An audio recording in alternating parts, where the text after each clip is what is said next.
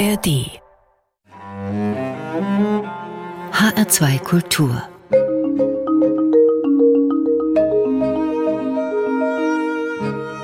Doppelkopf Heute am Tisch mit Ulrike Sprenger. Sie ist seit 2005 Professorin für romanische Literaturen und allgemeine Literaturwissenschaften an der Universität Konstanz und Proustianerin durch und durch. Gastgeber ist Peter Henning. Guten Tag, Frau Sprenger. Guten Tag, Herr Henning. Frau Sprenger, vor 100 Jahren ist Marcel Proust verstorben. Er ist der Verfasser des siebenbändigen Romanwerks Auf der Suche nach der verlorenen Zeit. Wie lebendig ist Ihrer Einschätzung nach sein Werk heute? Sein Werk ist sehr lebendig, so lebendig, wie er es sich gewünscht hätte, denke ich. Es wird viel gelesen, es wird äh, viel bewundert als ein Monument der Literatur. Das ist etwas, was er selbst ähm, vielleicht abgelehnt hätte. Genau das wollte er eigentlich nicht. Er wollte gelesen werden. Und äh, gelesen wird er noch und gelesen wird er vor allem jetzt wieder zu den äh, Gedenktagen. Wir befinden uns ja im Augenblick in einer Zeit, ähm, die sehr stark in ihrer Not und in ihrer Krisenhaftigkeit versucht, Punkte in der Geschichte zu finden, an denen sie sich orientieren kann und an denen sie ihre eigenen Probleme spiegeln kann. Und ich denke, dazu ist so ein Werk wie Prousts monumentales Romanwerk geeignet, weil er ein ungeheuer scharfer Beobachter einer untergehenden Gesellschaft ist und ein Beobachter im Alltag dieser untergehenden Gesellschaft. Die politischen großen Verwerfungen interessieren ihn weniger. Es interessiert ihn, äh, wie die Lebensweise der Menschen, wie die Menschen selbst darauf reagieren.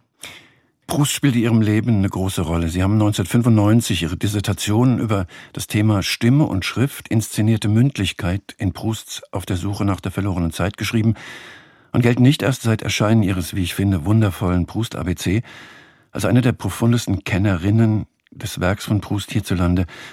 Sagen Sie uns doch mal, wann und wie hat Ihre Faszination für Proust eigentlich begonnen? Das war eigentlich gar kein Offenbarungserlebnis, äh, so wie Proust das selber gerne geschildert hätte, sondern äh, ganz profan im Rahmen meines Studiums, meines Studiums der französischen Literatur. Und ich hatte ein Seminar belegt zu einem Band der verlorenen Zeit und zwar gar nicht zum ersten. Ich bin also gar nicht am Anfang eingestiegen, sondern habe zuerst den Band Albertine Disparu auf Deutsch äh, Die Flüchtige gelesen. La Fugitive. Und der hat es mir angetan, weil äh, ich glaube ich auch in einem Alter war, in dem man immer noch sehr stark die eigene Identität sucht, aber vor allem auch versucht zu begreifen, äh, wie man einen anderen einschätzt, wie man ihm äh, Botschaften entlockt, wie man ihn zu verstehen hat, wie man merkt, dass jemand einem gewogen ist oder dass er einen gar liebt oder dass man ihn liebt. Also diese ganzen sehr offenen Fragen des menschlichen Kontakts und dessen, was wie Proust es sagen würde, was für ein Universum ist der andere? Aus welchem Universum blickt er mich an? Äh, diese Fragen, die haben mich sofort gefangen genommen und ich habe dann angefangen, den Roman von Anfang an zu lesen. Und als Sie das sozusagen Ihren Blick in dieses Werk vertieft haben, man hat ja dann den Eindruck, wenn man sozusagen zurückblickt, auch in Ihre Biografie, also der hat Sie dann ab da eigentlich bisher durch Ihr Leben begleitet.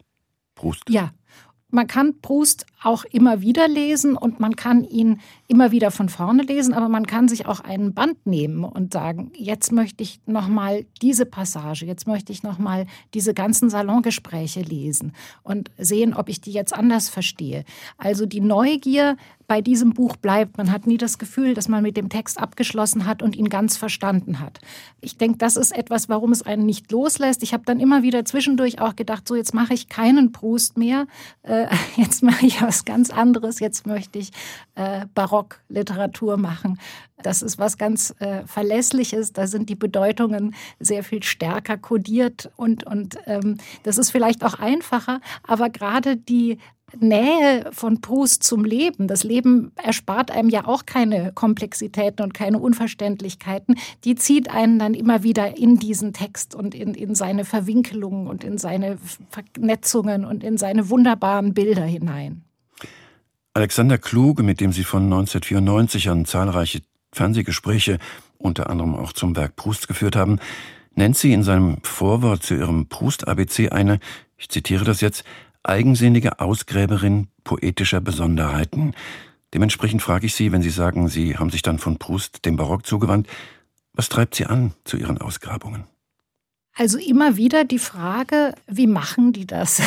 Vielleicht ist es eine ganz grund, grundtiefe Bewunderung für Schriftsteller, wie sie Texte verfassen können, die so fesselnd sind, die immer wieder neue Facetten entfalten, wo man eben im Gegensatz zu Gebrauchstexten nicht das Gefühl hat, die sagen einem etwas und wenn man das gelesen hat, dann weiß man das, was da drin steht, sondern dass das lebendige Texte sind. Also Texte, die so sich verhalten, als würde man in den Kopf, in die Gedanken von jemand anderem einsteigen. Und ich denke, das ist etwas, was Proust ganz besonders eigen ist. Und was ich dann mache, also vielleicht ist das das, was Alexander Kluge meint, ist, ich nehme einen kleinen Faden, der irgendwo raushängt und versuche dann einen Weg durch dieses Werk zu legen, um zu sehen, so ist es ungefähr gestrickt. Also hier hat Proust ein Motiv, eben zum Beispiel die Stimme, wie ich dann in der Dissertation untersucht habe, spielt die Stimme eine ganz, ganz wichtige Rolle bei Proust. Schon der Anfang im Roman, als er den ersten Kontakt mit Romanen und mit Lektüre hat, der Erzähler, ist das durch die Stimme vermittelt.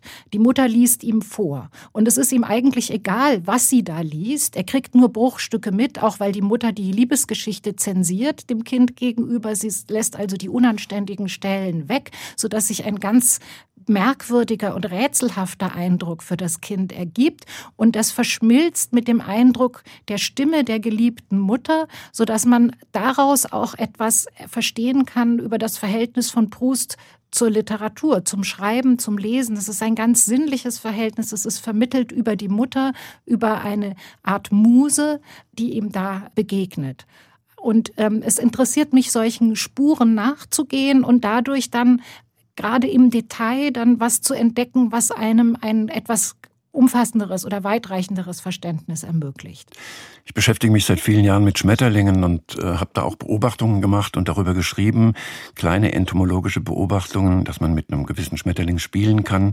Plötzlich hatte ich das Gefühl, ich bin der Einzige, der das festgestellt hat und sehe meine Arbeit sozusagen als Hobby-Entomologe auch als Vermittler. Und wenn ich jetzt an Ihr nochmals betonen muss, wundervolles Brust-ABC denke, Sehen Sie sich eigentlich auch als eine Proust-Vermittlerin, wenn Sie diese Schlüsselbegriffe, die Sie in Ihrem ABC sozusagen durchbuchstabieren, auch als Vermittlerin von Proust? Ja, unbedingt.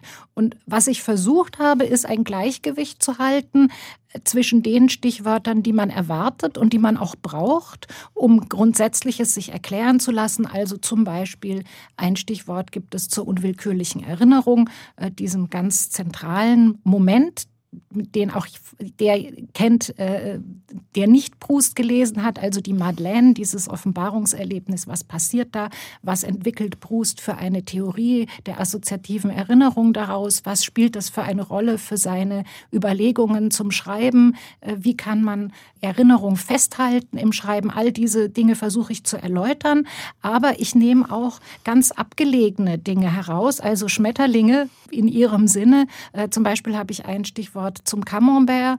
Das ist eine ganz winzige Szene im Roman, aus der man dann aber wiederum Verbindungen schlagen kann in die allgemeinen Dinge. Da geht es um ein Missverständnis, also ein hartnäckiges Missverständnis, in dem ein äh, Junge, ein, ein Hotelbediensteter immer bei dem Namen einer adligen Dame nicht Cambremer versteht, sondern Camembert, weil das das ihm Vertrautere ist. Und solche Kleinigkeiten wirken wie Anekdoten am Rande, aber es ist nichts unüberlegt in dem Roman und man kann aus jeder Kleinigkeit wieder zum Allgemeinen zurückfinden. Und das habe ich versucht, ein bisschen nachzuvollziehen im Proust-ABC. Wenn ich das sagen darf, als ähm, sozusagen später Einsteiger, Ihnen ist das wunderbar gelungen und es hat auch mir an vielen Stellen wirklich die Augen geöffnet und war sehr, sehr hilfreich. Frau Sprenger, wir alle Doppelkopfgäste haben auch Sie vier Musiktitel ausgewählt, die Sie uns mitgebracht haben und die wir sehr gerne für Sie spielen möchten. Wir beginnen mit Bobby Lapointes Avané et Framboise, ein französischer Titel, wie ich dem Titel entnehme, aus dem gleichnamigen Album übrigens. Was verbindet Sie mit diesem Stück? Warum dieses Stück? Bobby Lapointe gehört zu meinen Lieblingssängern. Er ist ein Multitalent, also er hat nichts mit Brust zu tun, aber er ist insofern eine ähnliche Figur, er könnte gut im Roman vorkommen. Er war Sänger, Tiefseetaucher, Bastler, Schauspieler. Er tritt in einem Film von Truffaut auf. Er ist einfach ein Multitalent und seine Lieder sind sehr ungewöhnlich. Es sind Wortspielhöllen, durch die man sich durchklauben muss. Auch in Frankreich können das nicht alle. Er hat Lust an der Sprache, er hat Lust äh, an der schnellen Sprache, am Singen, am Verrätseln und diese Lust strömt aus diesen Liedern. Dann passt es ja wunderbar zu unserem literarischen Gespräch, das sich heute tatsächlich in großen Teilen um das Werk Marcel Proust dreht. Hören wir also Ihren mitgebrachten Titel Bobby Lapointes Avanie et Framboise vom gleichnamigen Album.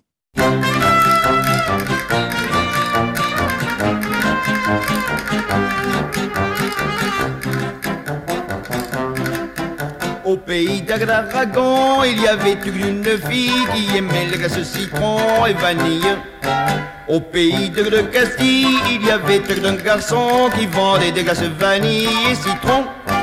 Moi j'aime mieux les glaces au chocolat pour le bras. Mais chez mon pâtissier il n'y en a plus c'est vendu. C'est pourquoi je n'en ai pas pris. Tant pis pour lui. Et j'ai mangé pour tout dessert du camembert. Le camembert c'est bon quand c'est bien fait. Vive l'amour. À ce propos revenons à nos moutons Wir hörten von Bobby Lapointes Avanie et Framboise, der erste Titel, den uns Ulrike Sprenger mitgebracht hat, vom gleichnamigen Album. Sie hören die Sendung Doppelkopf auf HR2 Kultur.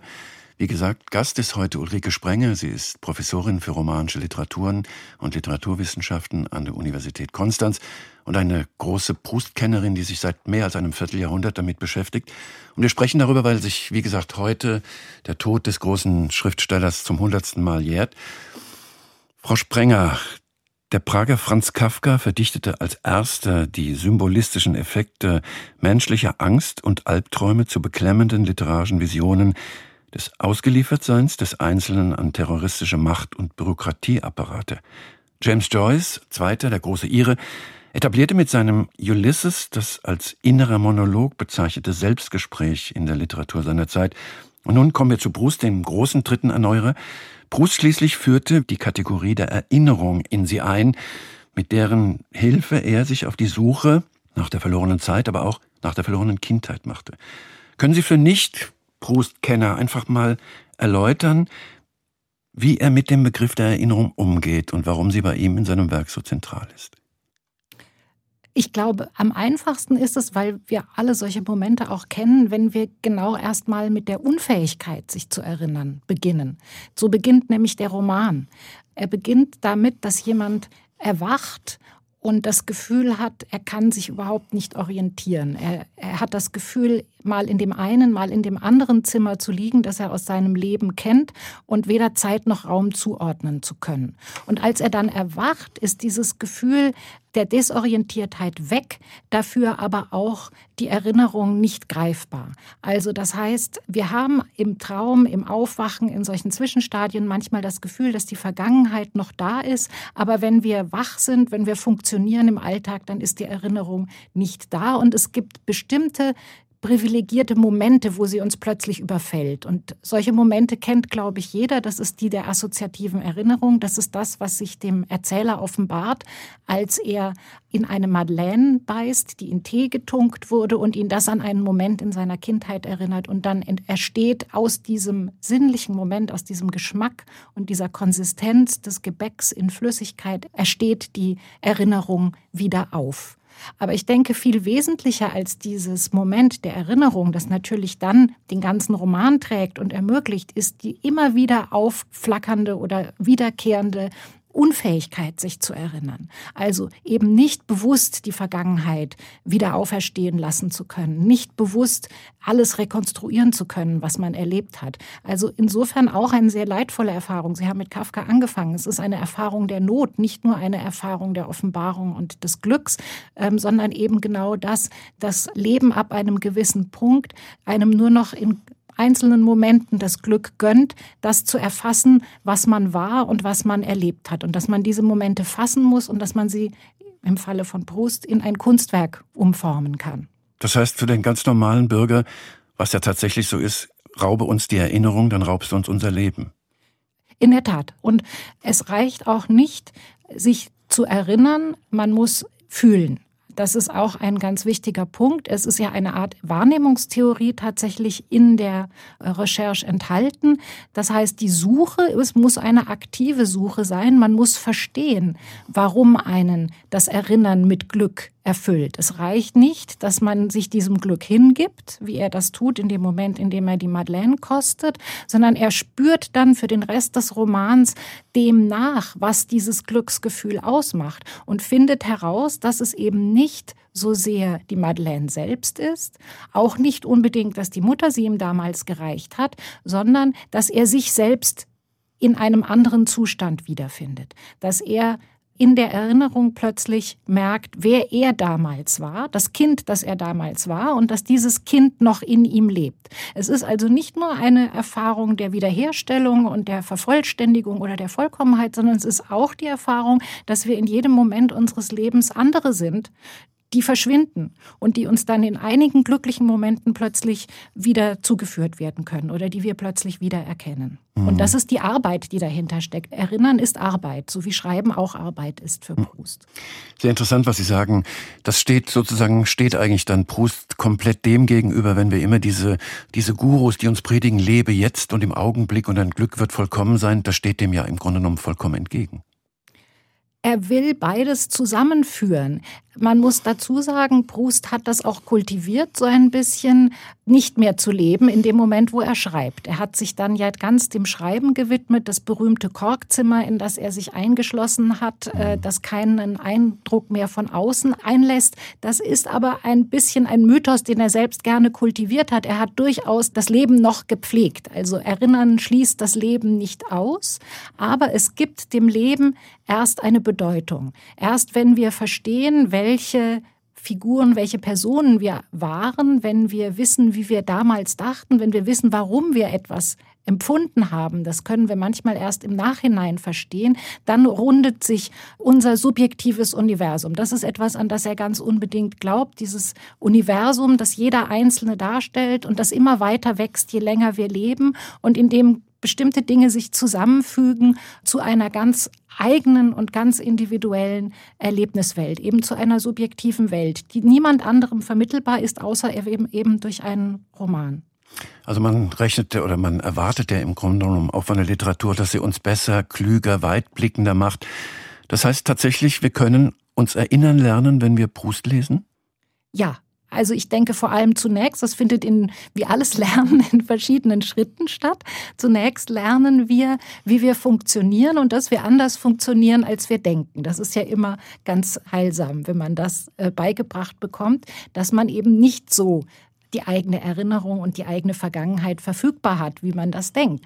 Der grundsätzliche Trick ist ja auch, dass Proust uns nicht seine Biografie erzählt. Es ist ja keine Autobiografie, sondern es ist eine fiktive Autobiografie, also ein unerhörtes Experiment. Es ist die Autobiografie einer erdachten Person. Da sind durchaus Elemente aus Prousts Leben drin, aber äh, es ist die Autobiografie einer, einer Erzählerfigur.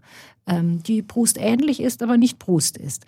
Und genau darüber begreifen wir eben auch, dass es gar nicht darum geht, die Vergangenheit einer Figur zu erzählen, sondern darum, wie wir mit Vergangenheit umgehen, wie wir erinnern, wie wir wahrnehmen, wie wir erzählen, wie wir vergessen, wie wir lieben äh, und dass das alles mit dem eingeschränkten Vermögen auch unserer Wahrnehmung zusammenhängt oder auch vielleicht mit der Wankelmütigkeit, mit der Flüchtigkeit, um diesen einen Romantitel wieder aufzunehmen. Wir sehen das einmal so und das andere mal so und vielleicht passen manche Eindrücke nicht zusammen und einmal ist der eine in unserem Leben dominant und mal der andere.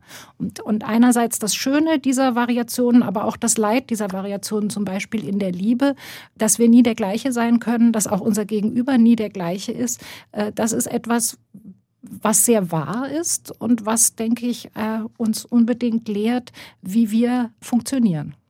Bevor wir weitersprechen über Proust und Ihren Blick auf sein Werk und sein Leben, hören wir doch den zweiten mitgebrachten Titel 17 Hippies mit ihrem Song Adieu vom Album Eldorado. Warum haben Sie diesen Titel ausgewählt?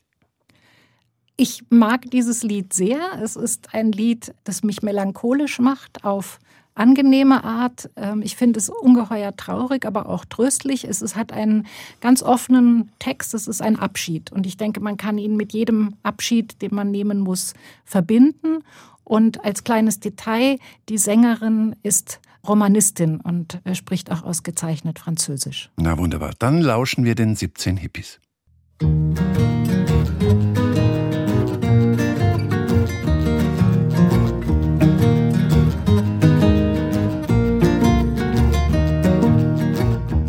gekommen, um Adieu zu sagen.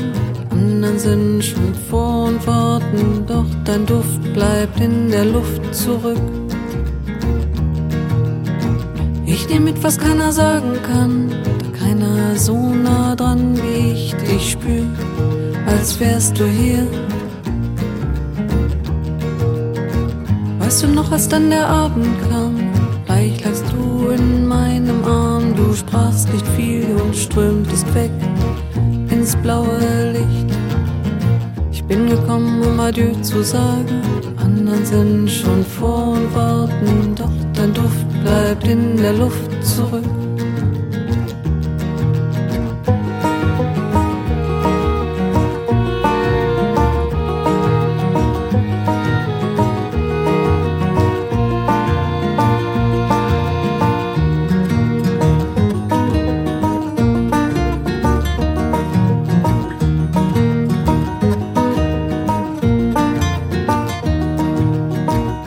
Alles, was du mir verrietst, dass du in meinen Armen bliebst, du sagtest nur, ich will die Nacht von dir. Ich bin gekommen, um Adieu zu sagen, die anderen sind schon vor und warten, nun bleib ich von dir verführt zurück. Ich bin gekommen, um Adieu zu sagen, die anderen sind schon vor und warten, bleib ich von dir verführt zurück.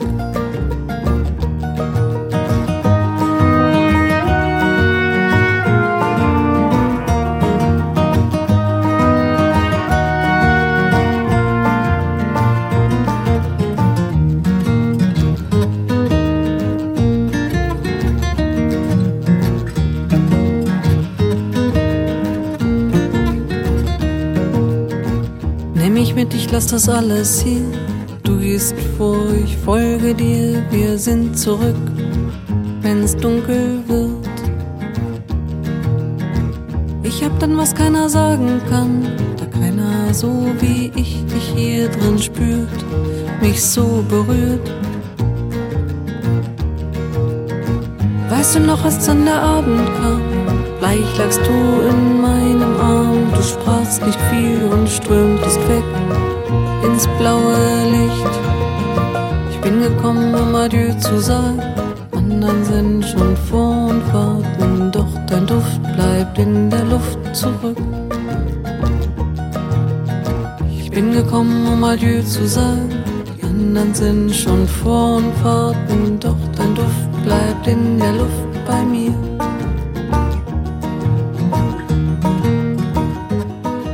Das war der Titel Adieu von den 17 Hippies vom Album Eldorado. Und äh, Sie hören den Doppelkopf heute am Tisch mit der Romanistin, Professorin, Proustkennerin und Gedankenausgräberin Ulrike Sprenger in Konstanz. Wir sprechen über Marcel Proust. Der Begriff des Todes spielt im Werk von Marcel Proust eine große Rolle. Können Sie mir erläutern, in welcher Richtung und inwiefern? Tod ist Verlust und auch im ganzen Roman geht es immer wieder um Verlust, um den Verlust von geliebten Personen. Und eine der ergreifendsten Szenen des ganzen Romans ist der Tod der Großmutter des Erzählers gleich zu Beginn des Romans. Er sieht sie selbst sterben, aber den Blick auf die sterbende Großmutter, den bekommen wir vor allem vermittelt durch ihre Tochter, durch die Mutter des Erzählers, die äh, eine nahezu symbiotische Beziehung mit ihrer Mutter führt und die von dem Schmerz über diesen Tod, ähm, er schreibt es, wie ein nasses Blatt im Wind hin und her geweht ist, also die ihr eigenes Leben zu verlieren scheint, scheint mit dem Tod dieser geliebten Großmutter. Proust spiegelt darin durchaus seine Erlebnisse, seine Erfahrungen beim recht frühen Tod seiner eigenen Mutter, an die er sehr, sehr eng gebunden war und was vor allem auffällt, ist, dass er in dieser also dass er es versteht als Schriftsteller in dieser Todesszene einerseits diesen tiefen Schmerz auszudrücken und andererseits es schafft tatsächlich dann satirische Gesellschaftsbeobachtungen damit zu verbinden. Also zum Beispiel kommt um seine mit sein Mitgefühl und seine Kondolenz auszudrücken, der Duc de Guermantes, also ein benachbarter Adeliger, zu Besuch. Und er beschreibt auf wunderbare Weise, wie dieser glaubt, dass äh, seine Kondolenz jetzt äh, in irgendeiner Weise etwas bewirken, trösten oder als wertvolle Beigabe, wertvolle Gabe wahrgenommen werden könnte. Und die Mutter ist in einem Zustand, in dem sie nicht mal seinen, ihn, geschweige denn seine Kratzfüße im Vorzimmer wahrnehmen kann. Also das heißt auch hier wieder der tiefe Schmerz, der begleitet ist vom scheinbar banalen Alltag, von Eitelkeiten, von anderen Dingen und dieses Nebeneinander des ganz Verschiedenen, das immer gleichzeitig auch in unserer Wahrnehmung ist, das kann er ganz wunderbar auch in dieser Todesszene zeigen. Das heißt, er beschwört im Grunde genommen das Unaushaltbare und schafft es trotzdem, uns Trost zu spenden? Ja, Trost darin, dass wir das alle ertragen müssen, dass wir das kennen, Trost darin auch, dass er vollständig offen lässt, wohin diese Sterbenden gehen. Es gibt mehrere Sterbeszenen auch beim Schriftsteller Bergott, den er sehr viel später im Roman sterben mhm. lässt. Ist klar, dass sie irgendwo hingehen, aber dass es völlig offen ist und dass da, wo sie sind, wir sie nicht mehr interessieren und der Alltag, aber wir an diesen Alltag ganz gebunden sind und uns auch nicht davon lösen können. Also diese, diese Trennung der Welten, die zeigt er, die ist schmerzhaft, aber andererseits feiert der Roman ja auch diese Gebundenheit an die Banalitäten, die Schönheiten, die Nöte des Alltags. Ich habe auf meiner eigenen Detektiverei in Sachen Proust bin ich auf einen kleinen, wundervollen Band gestoßen von einem Schriftsteller und Maler, einem polnischen Józef Czapski, das heißt Proust. Das sind Vorträge, die er 1940 in einem Lager in Polen gehalten hat.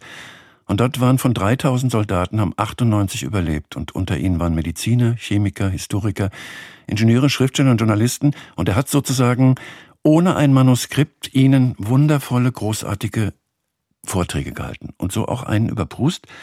Und im Zuge dieses Proust-Vortrags spricht er mit Blick auf Proust von einem so völligen Fehlen jeder Parteilichkeit, einem Willen, die widersprüchlichsten Seelenzustände zu erfassen, einer Fähigkeit, auch im gemeinsten Menschen edle, ja nahezu erhabene Regungen und bei den reinsten niedrige Impulse zu entdecken, dass ein Werk auf uns wirkt wie das Leben selbst, durch ein Bewusstsein filtriert und erhält, das sehr viel gerechter und klarer ist als das unsere. Das sind sehr schöne Zeilen. Und Sie, die sich, wenn ich Ihnen so zuhöre, ich könnte Ihnen, wenn ich das privat sagen darf, stundenlang zuhören, weil das so erhellend und so wundervoll formuliert ist. Sie beschäftigen, wie ich es eingangs schon sagte, seit mehr als 25 Jahren mit diesem Schriftsteller, neben anderen natürlich, aber hat sich eigentlich Ihr Blick im Zuge dieser 25 Jahre auf ihn stark verändert oder bestätigt? Er hat sich sehr stark verändert. Ich denke, dass das ganz im Sinne Prousts ist, und das ist ein ganz wunderbares Zitat übrigens, was Sie gerade vorgelesen haben. Die Unparteilichkeit ist ihm ja auch vorgeworfen worden. Eben dort, wo er natürlich auch politisch sich hätte engagieren können oder äh, politisch man etwas erwartet hätte von ihm, also zum Beispiel im Blick auf den Antisemitismus, der in der Zeit, äh, zu der der Roman spielt, erstarkt. Genau das versucht er zu vermeiden. Er nimmt Stellung, aber er will beobachten. Er ist ein Beobachter und ein Beschreiber. Und insofern trifft dieses Zitat genau diese Haltung sehr gut. Er beobachtet den Antisemitismus und dazu braucht er einen Erzähler, der selbst kein Jude ist, sondern der von außen oder von einer relativ neutralen Perspektive aus diese Dinge beobachtet. Und gerade dadurch, dass er all das nebeneinander stellt und wie das Zitat auch sagt, in jedem scheinbar Schlechten noch etwas Gutes entdeckt, in jedem scheinbar Eitlen noch etwas Echtes. Ähm, sie gibt es eine ständige Veränderung ja auch innerhalb des Romans. Also die, das Wort, das hier fällt und das naheliegt, sind die Metamorphosen. Alle Figuren des Romans machen Metamorphosen durch. Viele sind plötzlich ernst zu nehmen, andere werden zu komischen Figuren, weil sie einen obsessiv irgendeiner Leidenschaft nacheifern. Das heißt also, die ständige Veränderlichkeit ist ja auch etwas sehr Optimistisches. Es mhm. ist etwas, was uns zeigt, dass immer etwas anders werden kann. Und ich denke, darin liegt auch natürlich dieses äh, begründet, dieses sich selbst in ständigen Metamorphosen bewegende Schreiben. Als ich jung war, habe ich den Roman als einen nicht enden wollenden Liebesroman gelesen. Hm, die Liebe zur Mutter, die Liebe zu Albertine, die Liebe, ähm, ob sie nun zu Männern oder zu Frauen ist, zwischen Frauen, äh, zwischen Männern. Jetzt, als ich nochmal für das Brust-ABC den Roman neu gelesen habe, war ich beeindruckt von der Präzision, mit der die gesellschaftlichen Beobachtungen geschrieben sind und mit denen die gesellschaftlichen Eitelkeiten äh, beschrieben sind, die leeren Gespräche, in denen doch immer wieder mal etwas Wahres aufblitzt, die äh, Mechanismen von Eingrenzung und Ausgrenzung, die wir alle kennen, die gesellschaftliche Nützlichkeit des anderen zum Maßstab des Sozialen machen. All diese wirklich äußerst präzisen Beobachtungen, die dann doch eher in die pessimistische Richtung gehen, liegen einem aber dann in einem bestimmten Alter natürlich näher. Das heißt, man kann das immer auf verschiedenen Ebenen lesen, was aber nicht bedeutet, dass die ursprüngliche Bedeutung wegfällt. Es ist mhm. immer noch ein großartiger Liebesroman. Das ist sehr schön, was Sie sagen. Tatsächlich glaube ich auch, dass man natürlich die Bücher so bald jeweils aus der eigenen Situation herausliest, der eigenen Lebenssituation heraus. Und ich hatte auch den Eindruck, dass man gerade, ich habe es auch als junger Mann versucht und bin kläglich gescheitert. Und als jetzt Anfang 60-Jähriger hatte ich plötzlich das Gefühl, mir öffneten sich die Augen beim Lesen. Aber was Sie sehr schön sagen, glauben Sie auch, ich glaube dass nämlich, dass die Literatur, die große Literatur von gestern, im Grunde genommen auch die große Literatur von morgen ist. Denn was sie gestern beschwört, kann ja dann heute auch plötzlich eintreffen. Und sie hat ja oft auch diesen vorwegnehmenden, antizipatorischen Charakter. Und wenn wir uns vorstellen, dass Proust seine Recherche zwischen 1913 und 1927 publiziert hat und geschrieben hat, dann muss man sich ja auch vorstellen, dass in diesem Roman, zumindest auch in den mittleren Teilen, wenn ich mich recht entsinne, ja schon sowas wie das Donnergrollen des heraufziehenden Ersten Weltkriegs zu vernehmen ist. Wie aktuell ist dieses Werk heute für uns, mit Blick zum Beispiel auf den Krieg in der Ukraine? Ich denke, dass Proust auch hier, wie bei der menschlichen Wahrnehmung und bei der menschlichen Erinnerung, auf dem Gebiet des Sozialen nicht konkret politisch argumentiert. Er beobachtet sehr konkret politisch, aber was er zeigen will, ist, wie der Mensch funktioniert. Und äh, das auch im politischen. Und ich denke, da legt er sehr viel offen, was beiträgt dazu, dass Kriege entstehen. Ein ganz wichtiger Punkt bei ihm ist in seiner doch eher pessimistischen Anthropologie, also seiner eher pessimistischen Wahrnehmung des Menschen, die tatsächlich auch am Barock anknüpft, dass die Egozentrik das ist, was den sozialen Umgang bestimmt, dass die nur durch Liebe abgemildert werden kann, aber auch nur abgemildert. Sie ist sozusagen die stärkste Leidenschaft und der stärkste Trieb des Menschen, sich selbst an die Spitze zu stellen, sich selbst an der Spitze des Universums zu sehen und dem alles zu unterwerfen, was ihm begegnet.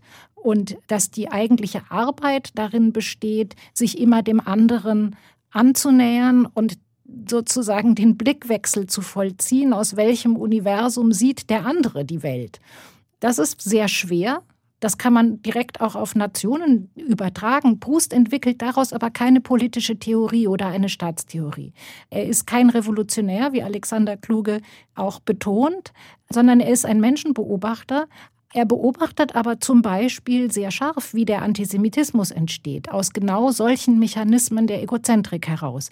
Dass nämlich die Salonière, also die maßgeblichen, die kulturbestimmenden Salondamen der damaligen Zeit, spüren, dass da was in der Luft liegt und dass sie profitieren können von diesem in der Luft liegenden Antisemitismus, indem sie sich nämlich entscheiden, ob sie jetzt zum Beispiel für oder gegen Dreifußstellung beziehen, also diesen angeklagten jüdischen Hauptmann aus der französischen Armee, und ob mhm. sie damit ihren Salon für wichtige Leute attraktiver machen oder weniger attraktiv. Das heißt also, der völlige Wegfall jedes moralischen oder auch jedes sozialen Sinnes zugunsten einer sozialen Profilierungssucht. Und ich denke, das ist etwas, ähm, womit wir uns im Rahmen von Gesellschaft immer auseinandersetzen.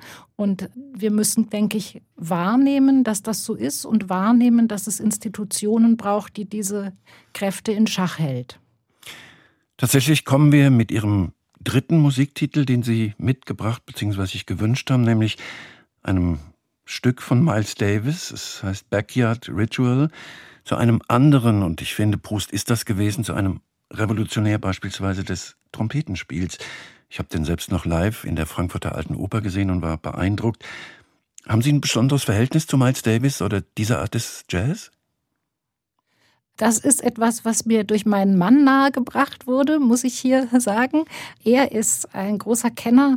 Er hat Miles Davis auch noch selbst erlebt und ich habe das sehr viel gehört zu einer Zeit, als ich auch viel Proust gelesen habe. Und es mag auf den ersten Blick nicht verbunden wirken, aber diese Fähigkeit, verschiedene Motive, das ist ja die Struktur des Jazz, also verschiedene Motive zu wiederholen, in ein neues Verhältnis zueinander zu setzen und insgesamt dann zu einem ungeheuren rhythmischen Erlebnis zu machen das ist, denke ich, etwas, was mir daran auch gefällt, so wie es mir an Proust gefällt, auch wenn das sich nicht ähnelt. Na wunderbar, dann hören wir von Miles Davis Backyard Ritual.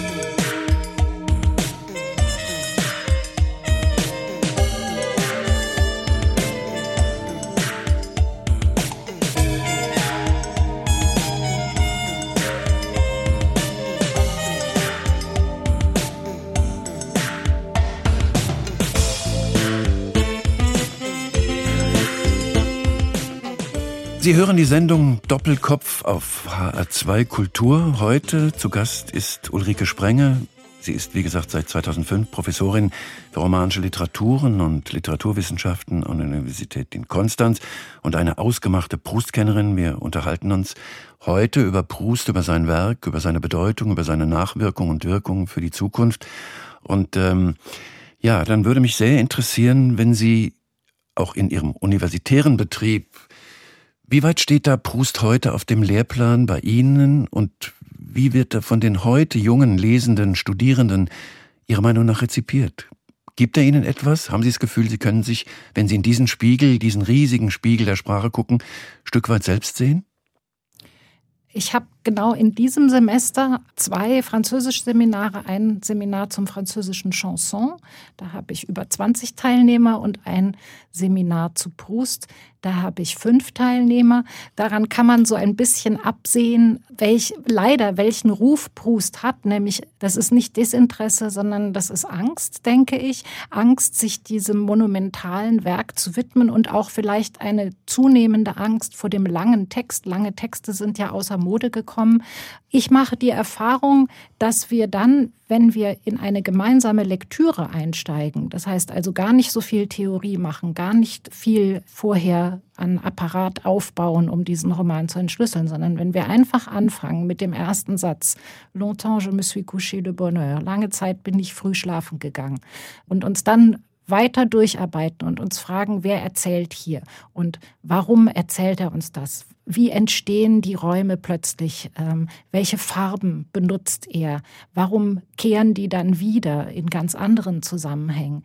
Dann sind die sofort begeistert. Das heißt, man kann Proust auch lesen wie eine ganz große Anzahl von Gedichten und dann wird es plötzlich werden es ganz viele ganz dichte kleine Texte. Sie können sich eine Seite nehmen, Sie können überall eintauchen und Sie werden was verstehen. Immer. Weil dieses subjektive Universum, was er uns nahebringen will, sich in jedem kleinen Teil widerspiegelt oder in jedem kleinen Teil entfaltet. Und ich habe äh, die fünf, die bleiben dann auch dabei. Also ich habe das schon öfter erlebt. Die lesen dann weiter und da gibt es auch immer welche, die Proust schon kennen, aber es gibt auch welche, die ganz neu einsteigen. Und wer einmal da den Zugang gefunden hat, der bleibt auch dabei. Das Interessante, dass auch heute noch, wenn man mit verschiedenen gestandenen Lesern oder Leserinnen spricht, die über einen großen leserinnen eigenen Lesekanon verfügen, die sagen dann immer, ja, aber bei Proust kam ich nicht über die ersten zehn Seiten hinweg. Und wenn man daran denkt, dass beispielsweise, ich habe das mal nachgeschlagen oder geguckt, Anatole France sagte, glaube ich, am Anfang, als der erste Band erschien, das Leben sei einfach zu kurz, um Proust zu lesen. Später aber dann, als sozusagen klar wurde oder man begriffen hat, was dieser Proust da eigentlich tut, dann spricht der Philosoph Ortega y Gasset sprach dann plötzlich von dem größten Erfinder, ohne dessen Werk in der literarischen Entwicklung ein großes Loch zu sehen sei. Immer wieder fanden sich, also selbst, selbst André Gide, der ja seinen Roman, der für den Abdruck angeboten wurde, ablehnte und die man später wohl erfuhr, auch ungelesen ablehnte, bezeichnete das später als größten Fehler und Irrtum seines Lebens. Also, was ist es denn eigentlich? Ist es einfach der Blick hinauf auf einen Zehntausender, von dem man glaubt, den kann ich nie besteigen? Oder was ist es, was ihn heute immer noch so für viele schwer zugänglich macht? Also das ist die Kehrseite oder die Schattenseite des Ruhms, denke ich. Also so wie Proust ihn auch selber beschreibt. Wenn ein Werk mal in den Kanon der großen Weltliteratur eingegangen ist, da gibt es ja genug Begriffe, mit denen man das beschreiben kann. Und Proust und sein Roman, das ist Weltliteratur, ähm, dann kommt da, das ist dann eigentlich eher eine Barriere als eine Öffnung. Also dieser Begriff der Weltliteratur, der erlegt ja dem Leser auch ungeheuren Anspruch auf, dass er jetzt, also wenn er das nicht versteht, keinen Zugang zur Weltliteratur hat oder keinen Zugang zur Welt. Schon das macht erstmal eine, mhm. eine Hürde oder Berührungsangst, denke ich. Und Monty Python haben sich über diesen Ruf, also über dieses, diese Monumenthaftigkeit ja sehr schön lustig gemacht in ihrem Sketch uh, The Summarize Proust Competition. Also sie machen einen Wettbewerb, wer Proust am besten zusammenfassen kann, was natürlich völlig widersinnig ist bei einem Werk, was sich mit der Prozesshaftigkeit des äh, Erinnerns äh, auseinandersetzt. Und das muss dann auch noch gesungen sein. Oder nein, es wird gesungen, genau. Also ein Chor beteiligt sich an dem Wettbewerb und versucht zu singen, das dann, was da, da passiert. Und sie kommen also nur bis dahin, dass da ein, eine Figur vorkommt, die Swan heißt. Also selbst die, die nicht lesen müssen, über Proust sprechen, kann man aus diesem Sketch sehen. Und das wird dem Roman zum Verhängnis. Dieser Ruhm, der ihm vorhereilt und die Angst, die daraus entsteht, gegebenenfalls dem nicht gewachsen zu sein.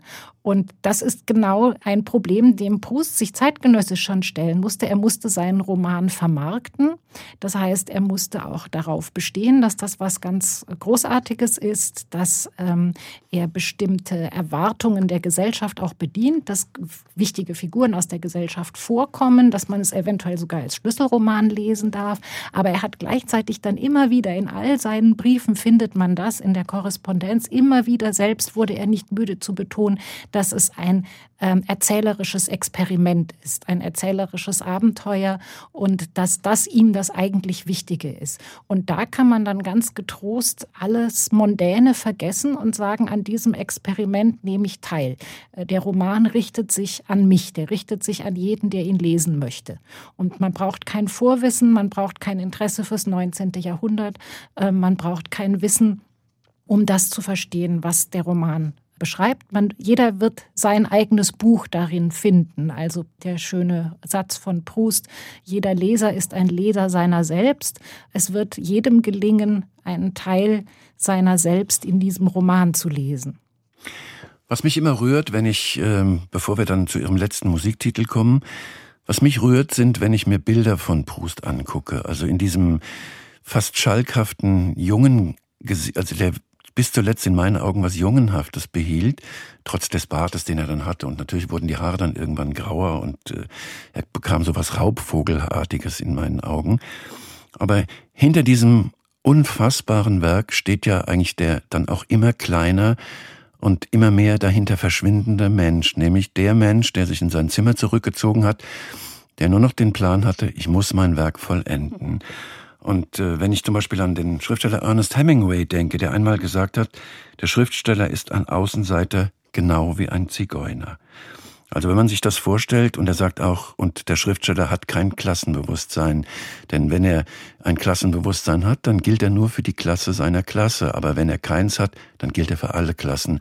So gesehen glaube ich, dass Proust tatsächlich kein Klassenbewusstsein hatte, aber ist es nicht ein unerhörter Preis gewesen, den er am Ende für sein Werk bezahlt hat. Proust hat was ganz Ähnliches gesagt übrigens, was man mit den Zitaten zusammenbringen kann, die Sie gesagt haben. Jeder Schriftsteller ist der einzige Bewohner seines Planeten.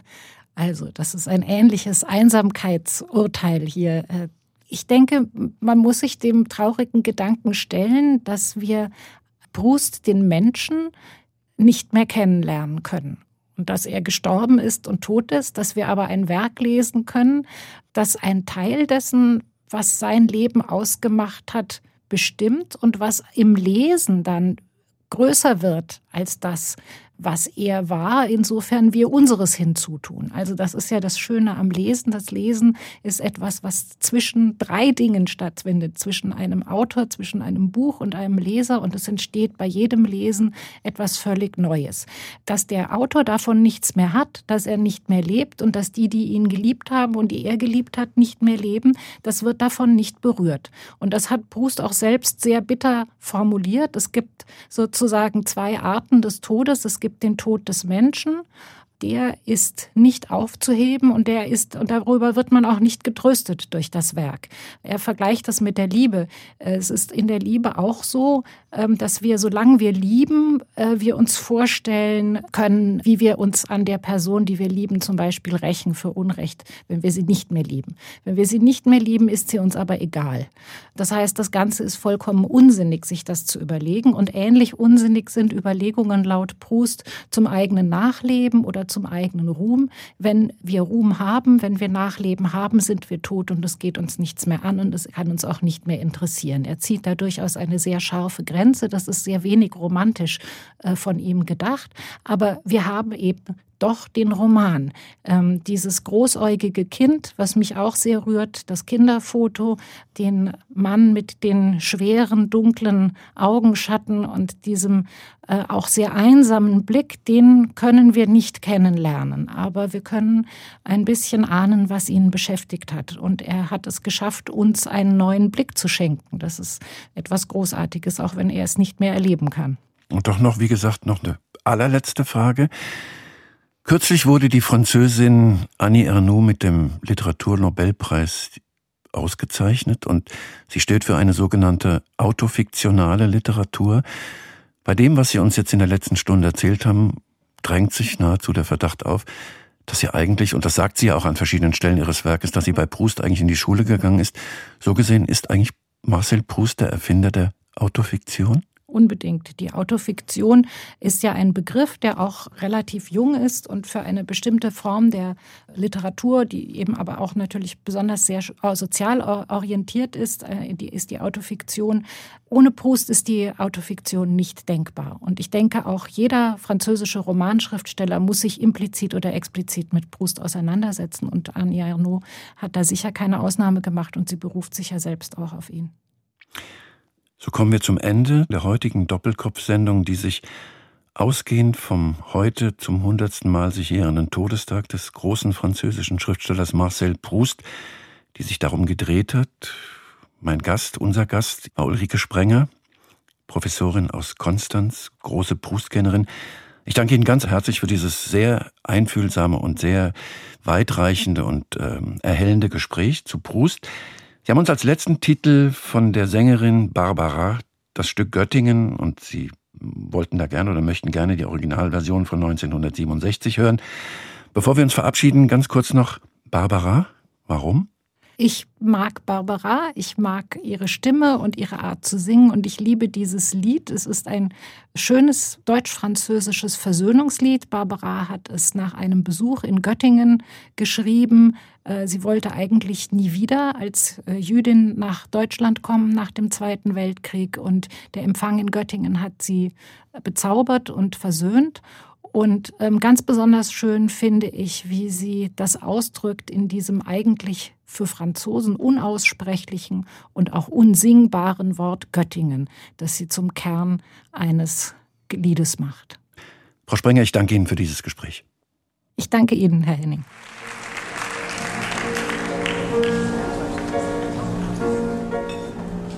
Bien sûr, ce n'est pas la Seine, ce n'est pas le bois de Vincennes. Que c'est bien joli tout de même. À Göttingen, à Göttingen, pas de quai et pas de rengaine qui se lamente et qui se traîne. Mais l'amour y fleurit quand même à Göttingen, à Göttingen. Ils savent mieux que nous, je pense, l'histoire de nos rois de France, Hermann, Peter, Helga et Hans à Göttingen personne ne s'offense, mais les contes de notre enfance, il était une fois commence à Göttingen, bien sûr, nous, avons la Seine, et puis notre bois de Vincennes. Mais Dieu que les roses sont belles à Göttingen, à Göttingen. Et nous, nous avons nos matins blêmes et la crise de Verlaine. C'est la mélancolie même à Göttingen, à Göttingen. Quand ils ne savent rien nous dire, ils restent là à nous sourire. Mais nous les comprenons quand même, les enfants blancs de Göttingen. Et tant pis pour ceux qui s'étonnent et que les autres me pardonnent. Mais les enfants, ce sont les mêmes à Paris ou à Göttingen.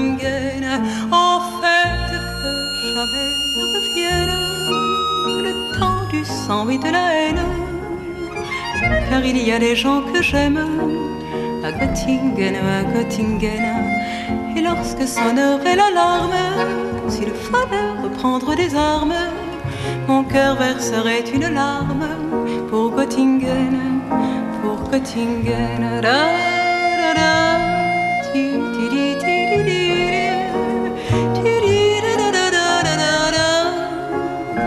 joli tout de même Göttingen, à Göttingen.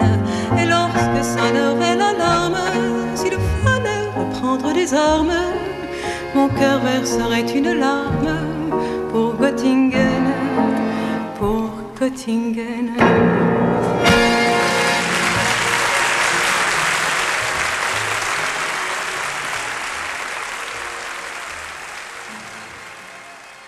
Mehr interessante Gespräche mit Menschen, die etwas zu sagen haben, gibt es jederzeit in der App der ARD Audiothek.